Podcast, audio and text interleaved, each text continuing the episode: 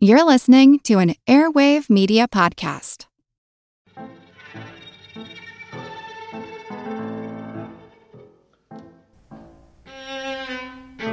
Welcome to the second part of the episode Never Work with Children or Animals. Last week we covered animals, so this week we're covering children.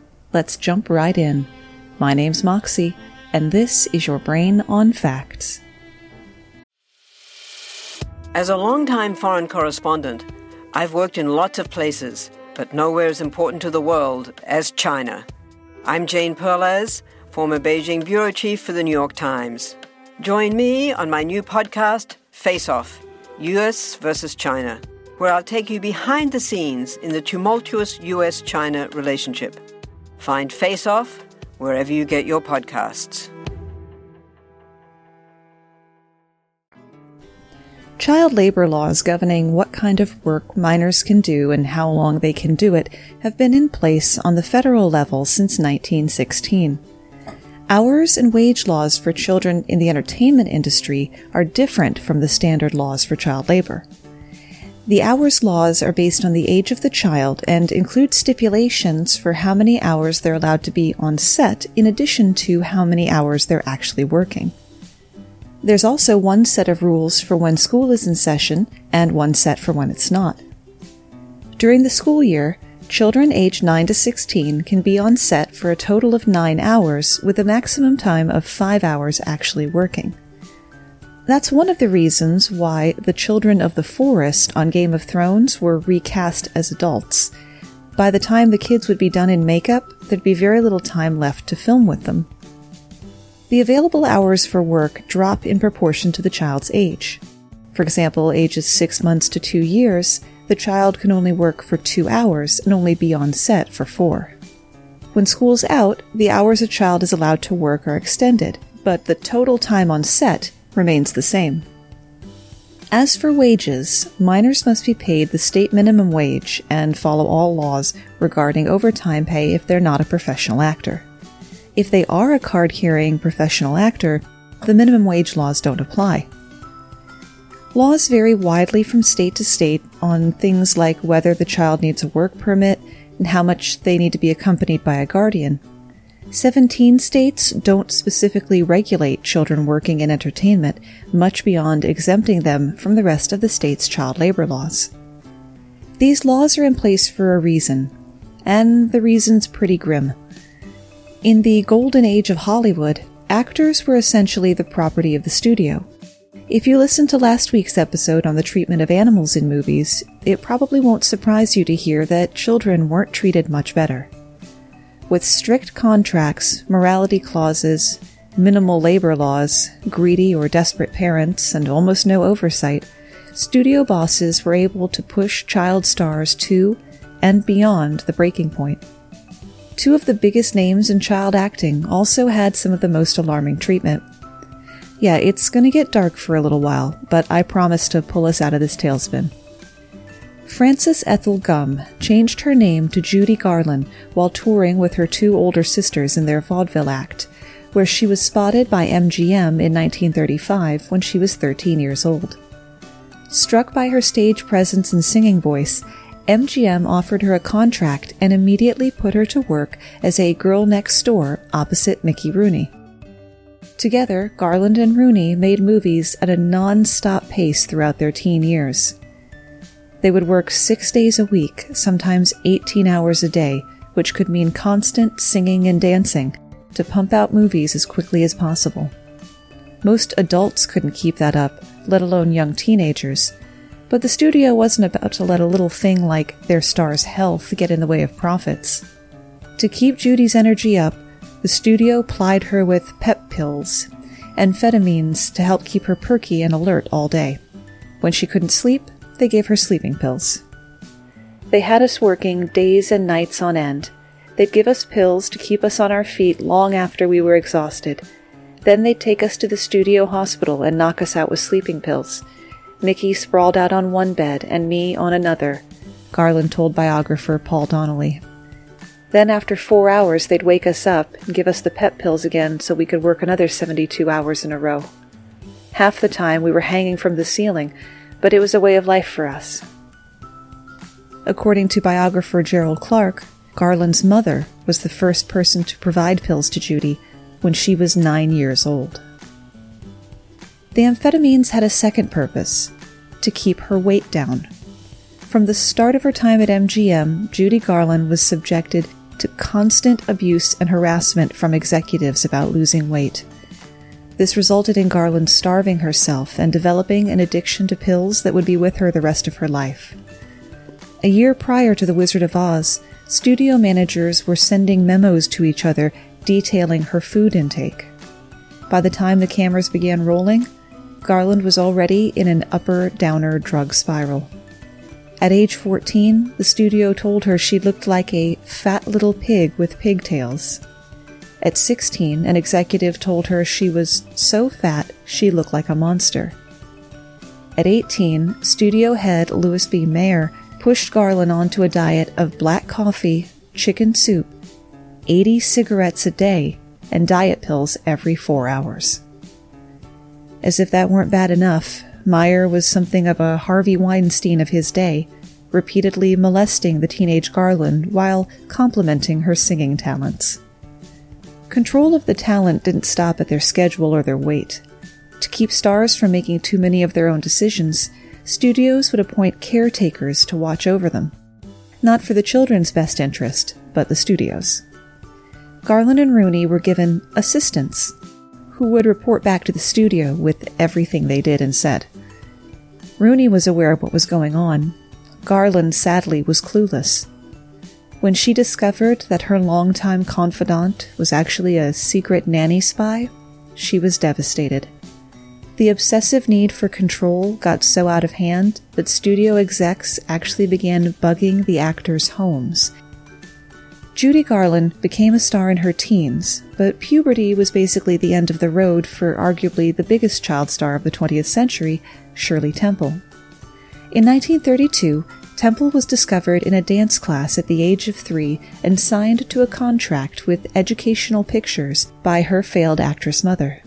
Sparkle, Shirley, sparkle, urged her mother. She was signed to a two year contract to make 26 short films at $50 a week just under $1,000 today. Eight of these were part of a series called Baby Burlesques, short movies where toddlers in diapers acted out scenes as if they were adults, like flirting in a bar full of soldiers during the war.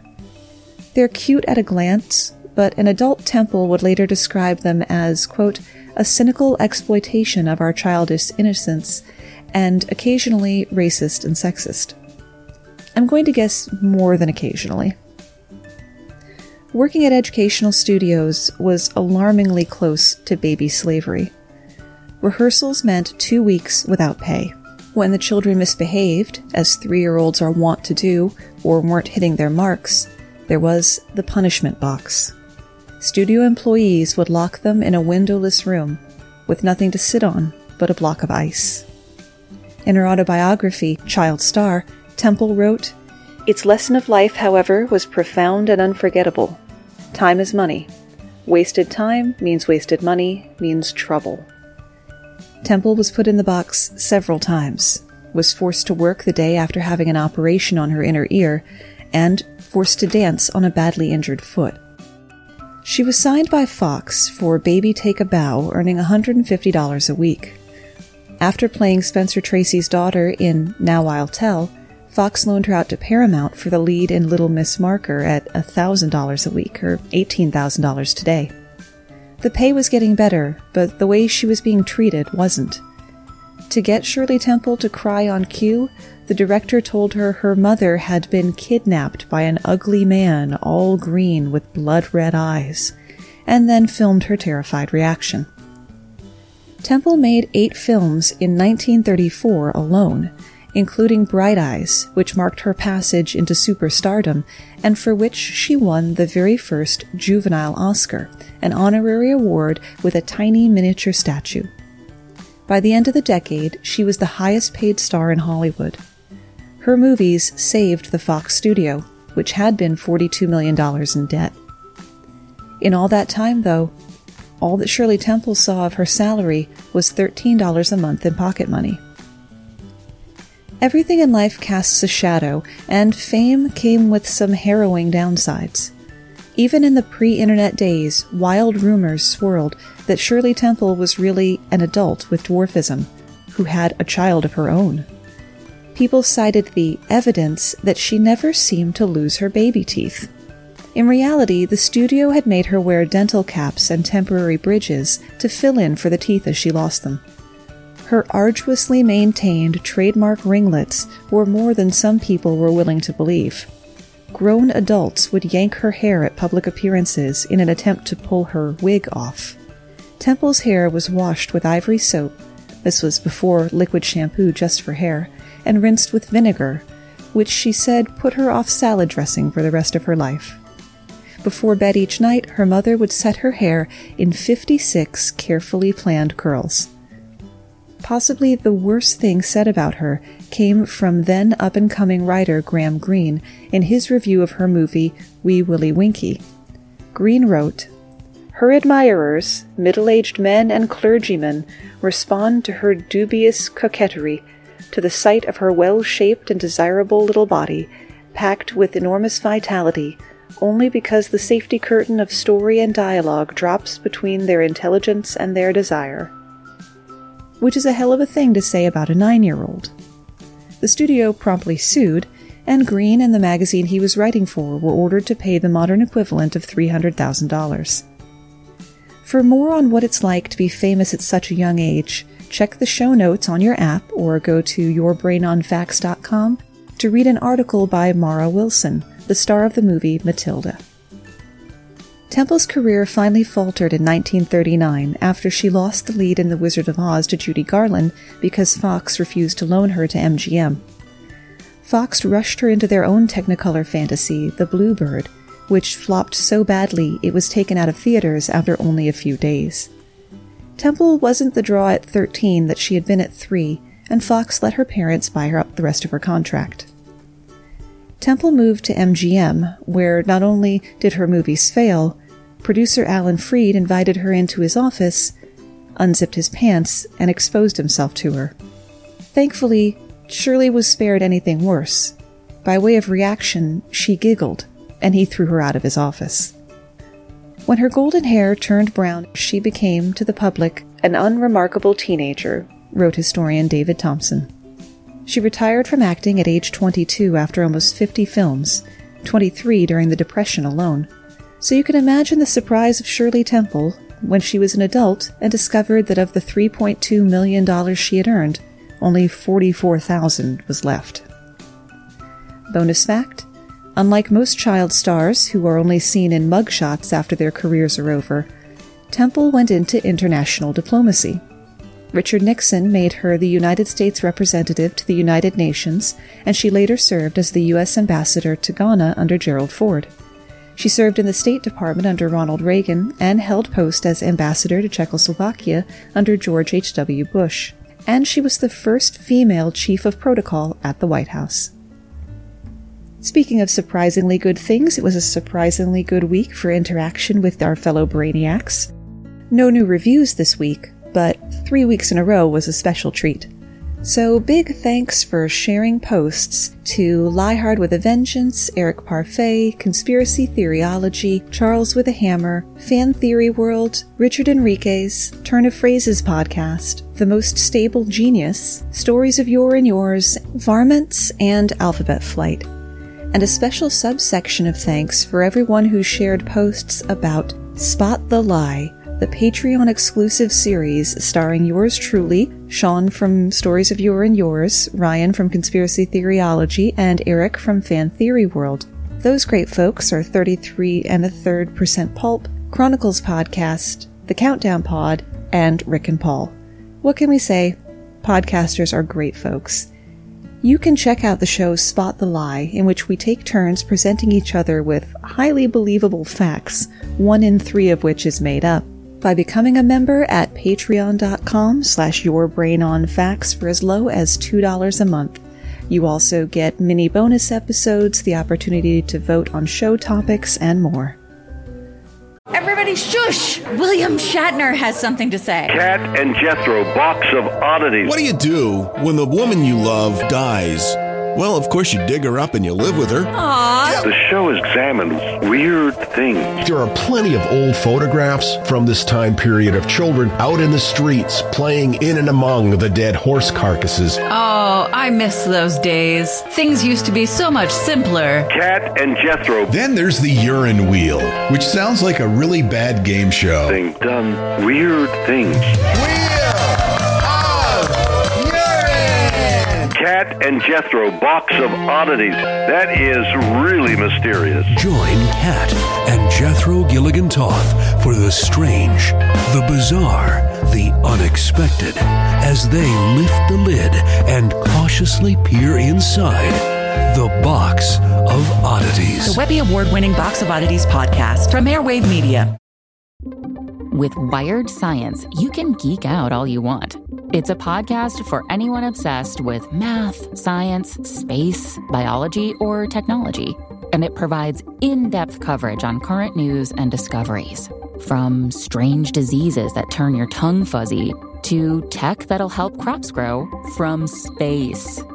New episodes are released nearly every day, and they're typically under 10 minutes, so you can easily make them a part of your daily routine. Listen in the morning while you're getting ready or during lunch while you check NASA's astronomy picture of the day. Check out Wired Science now, wherever you get your podcasts. That's Wired Science, wherever you get your podcasts. A child actor with a mysteriously empty bank account is a fairly common occurrence, dating back to the beginning of film. It's almost a tradition in the industry, as are kids fighting back. The very first person to involve the law on his stolen wages was also the first big child star, Jackie Coogan. He would be well known later in life in a small screen role, playing Uncle Fester on The Addams Family. Born into acting, by the age of five, Jackie Coogan Jr. was a veteran stage performer when Charlie Chaplin spotted him in 1919 and cast him in The Kid. As a child, making 19 movies before he turned 18, Coogan was one of the highest paid and most merchandised actors in Hollywood. But at the age of 21, when he tried to get access to the approximately $4 million, about $67 million today, that he had earned, he learned that his mother and her husband had spent most of it on diamonds, luxury cars, and other frivolities. Under California law at the time, the earnings of a minor belonged solely to the parent. His mother, Lillian Coogan, argued during the case that Jackie had been having fun acting anyway, and no promises were ever made to give Jackie anything. His stepfather, Arthur Bernstein, added, Every dollar a kid earns before he's 21 belongs to his parents. Jackie will not get a cent of his earnings. You might notice even the man spending Coogan's money referred to it as his earnings. Coogan had to turn to his friend Charlie Chaplin for financial support. Eventually, he sued his mother and his former manager for his earnings, planting the seed for new legislation the following year. The California Child Actors Bill, also called the Coogan Bill or Coogan's Law, was passed in 1939. As it stands, the money that is earned and accumulated under a contract of the code remains the sole legal property of the minor child who earned it and is no longer community property. The law also requires that 15% of the child's money needed to be set aside in a trust account for their personal use when they reach maturity. Even still, parents have found loopholes over the year, and as a result, amendments have been passed to strengthen it. Under today's version, employers are required to set aside the 15% into the trust account rather than giving it to the parents and trusting them to do it. If the parents haven't set up a trust account, the money will be deposited with the Actors Fund of America. By 2013, the AFA had over 38,000 unclaimed individual deposits, over 80% of which had less than $99. So California amended Coogan's Law again to provide an exemption from the withholding and trust account rules for child actors who contract to provide services as an extra, background performer, or in another similar capacity. The bill's stated purpose is to eliminate unnecessary and inefficient procedures for those young actors who only work a few times a year in a very small role, as well as to give kids back their spending money. So if you're only acting a little, you can just keep your money like a normal job. Coogan's Law has hardly been ironclad in keeping sticky parental fingers off child actors' money. The 80s seemed to be a particularly bad time for it. There were few actors of the decade more recognizable than Gary Coleman. Although only a child on the show, Coleman remained 4 foot 8 throughout his adult life due to multiple chronic health problems. The Diff'rent Strokes actor earned $100,000 per episode, but before long, the fortune that went along with his fame was decimated. In 1989, Coleman sued his financial advisor as well as his parents for mismanaging his money and won $1.3 million in court. His mother then filed a court request trying to gain conservatorship or control over her son's $6 million fortune, saying he was incapable of handling his affairs himself. According to Coleman, the move obviously stems from her frustration in not being able to control my life. And he then sued her for malicious prosecution. Needless to say, they did not have a good relationship. When Coleman died in 2010 at the age of 42, after an adult life that could politely be described as fraught, he hadn't spoken with his parents in more than two decades. After appearing in a slate of 80s hits like Stand By Me, The Goonies, and The Lost Boys, Corey Feldman became a millionaire when he was still in his early teens. By 1986, he discovered that his mother had spent a large portion of his earnings, leaving him with just $40,000 in the bank. Feldman started what he later called an Emancipation Proclamation of Hollywood, winning legal independence from his parents when he was just 15 years old. Thanks to his breakout performance in Home Alone, Macaulay Culkin wasn't just one of the most famous child stars, he was one of the most famous actors, period. Unfortunately, when Culkin was 15, his parents separated, and he and his money became a central part of their custody dispute. Frustrated that his mother was trying to use part of his money to buy a house for herself, Culkin filed a petition to be emancipated from both of his parents. Ariel Winter from Modern Family, Billy Unger from Disney's Lab Rats, Jena Malone from Donnie Darko, Mischa Barton from The OC, Leighton Meester from Gossip Girls, and Chris Warren Jr. from High School Musical have all sued their parents for misappropriating their earnings, and most of them also had themselves legally emancipated. TV and movies don't have this phenomenon to themselves. Singers LeAnn Rimes, Aaron Carter, and 80s icon Tiffany all sued their parents too. Child labor laws aren't only meant to protect the little actors' money, but also their lives. In Georgia, for example, where a great many TV shows and movies are filmed, child actors must have a representative, usually a parent, on scene at all times. Emergency medical personnel must be on set when an even potentially hazardous condition exists, and minors cannot work in any condition with a clear and present danger to life and limb.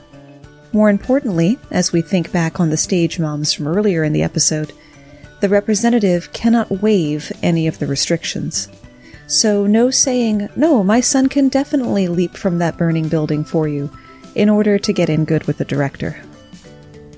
Terrible things can happen when the laws regarding child actors are ignored. 1983's Twilight Zone the movie was a tribute to the groundbreaking sci fi anthology show with directing duties split between four directors, including Steven Spielberg and Jonathan Landis. Landis was also the director of American Werewolf in London and the video for Michael Jackson's Thriller, as well as being the father of writer director Max Landis, who's recently been accused of abuse and harassment. Landis's segment was a loose update of the episode A Quality of Mercy, and starred actor Vic Morrow as a bigot forced to bounce through time as a Jewish man during the Holocaust, a black man being lynched by the Klan, and a Vietnamese man being attacked by American soldiers. The latter segment called for a scene in which Morrow tried to get two children to safety while coming under attack from an American helicopter. He had to carry seven year old Myca Dinh Le and six year old Renee Shin Yi Chen, one under each arm, across a shallow river while the helicopter descended and explosions blew all around them. The helicopter was piloted by an actual combat veteran, but one of the pyrotechnic mortars went off at the wrong time, hit the tail rotor, and caused the helicopter to crash on top of the actors, killing them all instantly. Le and Chen had been hired without the proper permits required under California law and were being paid under the table. If the laws had been followed, the children would not have been able to work as late at night as they were filming and would not have been able to be around that number of explosions. Associate producer George Folsey Jr. told the children's parents not to tell any firefighters on set that the children were actually part of the scene, and hid them from a fire safety officer who was also working as the welfare officer. Landis and four others were later charged with two counts of involuntary manslaughter due to the illegal hiring of the children. At a very public trial where the court was shown the footage of the accident, the jury decided that Landis did not expect the scene to be dangerous, and, for better or worse, all the defendants were found not guilty. As terrible as the Twilight Zone accident was, some good did come of it. At Warner Brothers, a behind the scenes revolution was set in motion. All of the unions and guilds in the business were represented in a committee to create a group of standards called safety bulletins. The studios then issued a manual to their employees based on the bulletin, known as the Injury and Illness Prevention Program. It wasn't an overnight process, and standards have received continual updates. The insurance industry has made sure that the safety provisions stuck. Before the Twilight Zone, insurance companies didn't view the movie business as a source of profit. Given how unsafe the film sets were, the likelihood of a payout was just too high. After the Twilight Zone, the industry's commitment to improving safety along with increased budgets made Hollywood a better risk. Soon, getting affordable rates to underwrite the shoot was a basic part of the movie making process, and that meant toeing the line with the insurance company being completely transparent about what you were going to do and how you were going to do it. Perhaps the biggest evolution took place in the field of risk management, inasmuch as there was no one involved in risk management on set before. As opposed to insurance, which finances risk, risk consultants attempt to avoid it or at least control it. The rise of computer generated imagery has also taken a lot of the danger out of stunts, especially stunts involving explosions. The best way to avoid endangering your actors is to replace them altogether. And if it gets you around the time constraints for child actors, even better. Thus, the rise in popularity of animatronic babies. These alarmingly lifelike remote control puppets help TV and movies shoot a scene with a baby without all the baggage of, you know, a baby. Outside of entertainment, there's no other industry in the United States that allows a baby to legally work. Again, laws vary by state, not only for age restrictions, but the amount of time a baby can work in a single day. In California, the mecca of filming, a baby can only be on set for two hours, with a nurse present, and only work for 20 minutes. While in Louisiana, a baby that's at least one month old can work six hours a day. California law allows a baby to work at 18 days old, provided they have a work permit and a note from a licensed doctor that says that they were not born premature and can physically handle the rigors of production. In West Virginia, Wyoming, and New Mexico, there are no age restrictions for infants, so they could theoretically go straight from the hospital to the set. If a director can get twins or triplets to play a single role, the crew can shoot double or triple as much time. Plus, they can swap out a quiet sibling for a fussy one as needed. Preemies are also considered a lucky find. If a state has a law that prevents a baby from working until it's a certain number of days old, a premature baby who is old enough to work can be used for scenes depicting childbirth or a newborn because they're smaller. It's yet another reason why twins and triplets are so valuable. They're usually smaller than other babies, so they can be used for the earliest childhood scenes. California is the only state where it's illegal to hire premature babies for show business. Movie and TV sets can be loud, with people and equipment moving around all the time. Unless there's a baby on set. Then the main focus of the production shifts to keeping the baby happy, and more importantly, keeping the baby from crying. If you've ever dealt with a crying infant, you know that much, if not all, of that precious 20 minute window can be spent crying. While a quiet baby is ideal, a sleeping baby might not be what you need for the scene. It's considered unethical to wake the baby, so they're either replaced with a look-alike baby or an animatronic. Bonus fact you can't put makeup on a baby's skin. So, to simulate vernix caseosa, the goo that babies are covered with when they're born, the makeup crew uses a mix of jelly and cream cheese. My apologies to those of you out there currently eating breakfast. Modern animatronics are a far cry from bundles of cloth or plastic baby dolls, or even the super fake baby from 2014's American Sniper. They are carefully crafted and painted to look like real blotchy baby skin with dozens of points of articulation. Says UK special effects designer Chris Clark, a baby's brain is still trying to figure out which electrical impulses control which body parts. I designed the mechanics to move generically the way a baby does, and the rest is getting into the head of the baby when puppeteering it. While the animatronics don't have any labor restrictions and can be under the hot studio lights all day, they do cost a few thousand dollars to rent per day, plus the operator. And that's where we run out of ideas, at least for today. While getting cast in a movie at two weeks old may be a stepping stone to fame, fortune is a little bit farther away.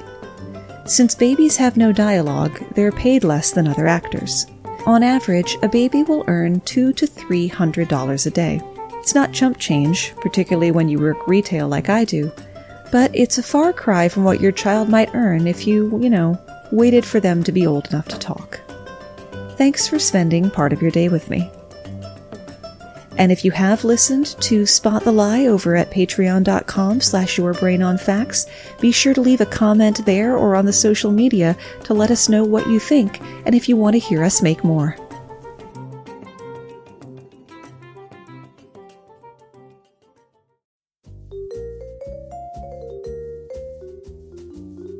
Do you love history but hate when it's stuffy and boring?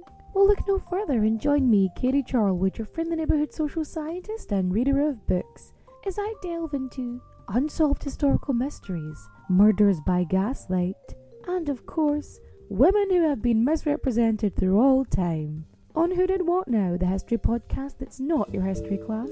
Listen wherever you get your podcasts.